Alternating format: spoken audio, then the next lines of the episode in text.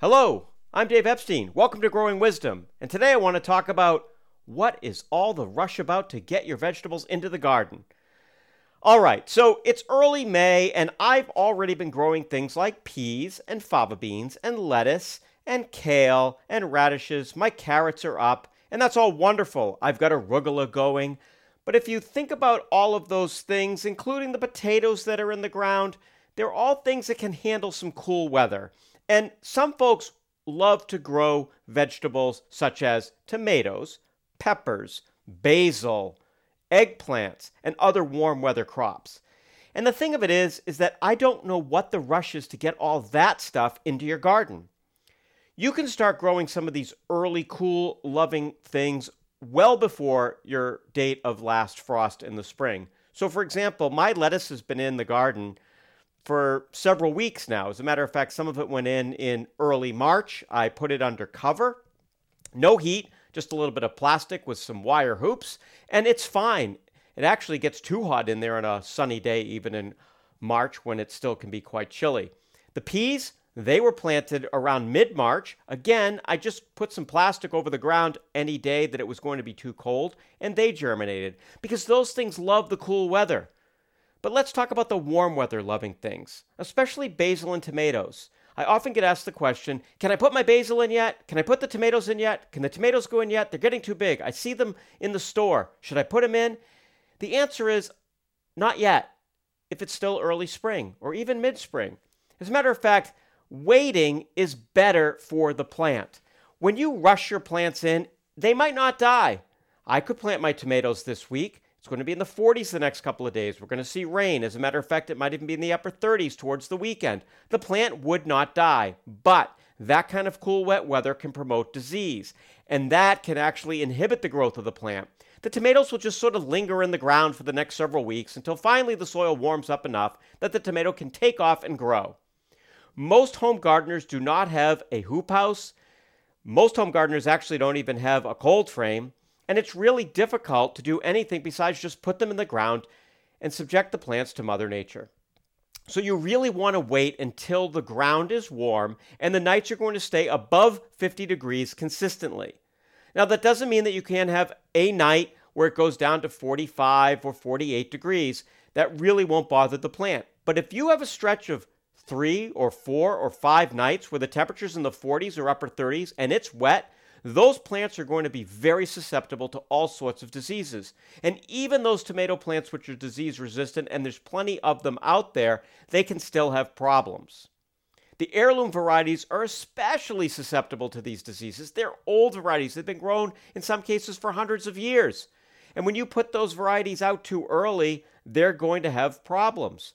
They're going to perhaps wilt, the leaves will start yellowing. You'll get all sorts of things that tomatoes are susceptible to. And I'm not going to list all the diseases because I, of course, can't tell you what disease you're going to get, but you probably will get something.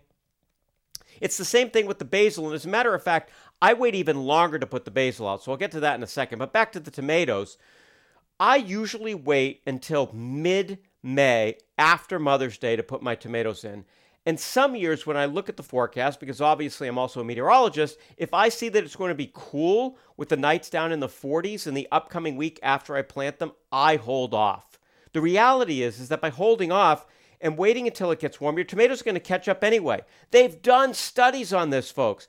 They've had people put tomatoes in the ground, wait two weeks, have someone else put the tomatoes in the ground, and the ones that were planted later often catch up to the ones planted earlier or even surpass them because the weather's warmer, the tomato's happier, and it grows better.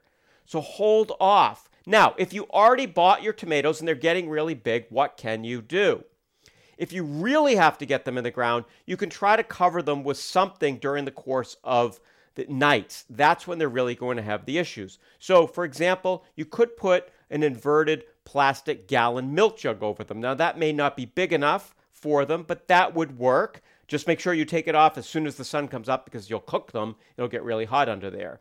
You could also take some clear plastic, for example, something like a dry cleaning bag, and you could make a little house out of the dry cleaning bag. So maybe you take a bunch of hangers and you kind of wire them together and you create a little hoop and then you put the dry cleaning bag over it, you put some soil around it, and you leave that over the tomato plant when it is cool out.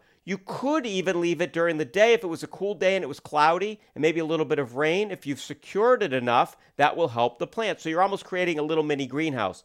But be very careful with this protective method that I'm talking about because if it gets sunny and you don't have a lot of air in there, it's going to go up not to 70 or 80 or 90. It's going to get over 100 degrees in there really quickly if you're doing this in early and mid May. So just be careful, but it will work.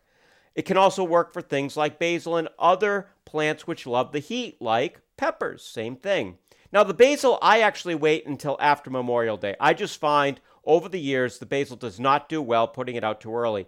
It is a warm, loving herb. It you can put out something like parsley now, no problem at all. But the basil, hold off. And there's all sorts of different types of basil that are available now. Of course, you have your typical Italian basil. Genovese is one of the more popular varieties that a lot of folks like, but there's also purple basils out there. There's actually some basils now that they've been developing that are called Italian large leaf. And those are really interesting. And the leaves are huge, and something like Tuscany would be a variety. And that's just a beautiful basil. Still has that basil flavor and the basil smell, but it's really nice. And the purple basils, something like Purple Ruffles is absolutely beautiful. Or you could put out something like Red Rubin. Those are a couple of varieties that are really, really nice. Uh, dark Opal is fantastic very dark and purple. And those also look good in a container, perhaps mixing with some annuals. And don't be afraid to put some of your herbs in with flowers as well. I mean, why not put a dark purple basil in with some of your flowers? For example, you might put it in with some of your geraniums, or you might put it in with some of your other annuals that you love. Why not? The bottom line here, folks, is that you want to hold off until things warm up. There's no need to rush these things. Now, in terms of planting the tomatoes, let me finish with this. When you plant the tomatoes and you pull them out of the pots, I like to plant them much deeper than they've been growing in the pot. So let's just say you see your first set of leaves and there's a little stalk below that, and then you go into the soil when you buy it in the pot. I actually plant my tomatoes right up to that first set of leaves so that stem goes right into the ground. Now, what's going to happen if you look at your tomato plant really carefully? There's some little little hairs there, and those are going to start turning into roots, and that will make the plant much stronger as it goes into the ground. So those new roots are going to come out, and you'll see a much healthier plant. It will also shrink the plant a little bit, of course, because you're losing maybe one, two, or even three or four inches, depending on how tall the plants are. But if they're leggy, especially, it works really well. So don't be afraid to plant your tomato plants much deeper than they are in the pots. It's completely the opposite for trees and shrubs and even annuals and perennials. You don't want to plant those too deep, but the tomatoes, they love being planted with all that soil around them. Water them in if you need to, and then just let them go. If the ground is warm, they're going to really take off in just a couple of weeks. I hope this is helpful. Check out all of our podcasts here at Growing Wisdom, and you can check out my weather daily weather forecast called Weather Wisdom, and that podcast is available as well wherever you listen to your favorite podcasts. Have a great day.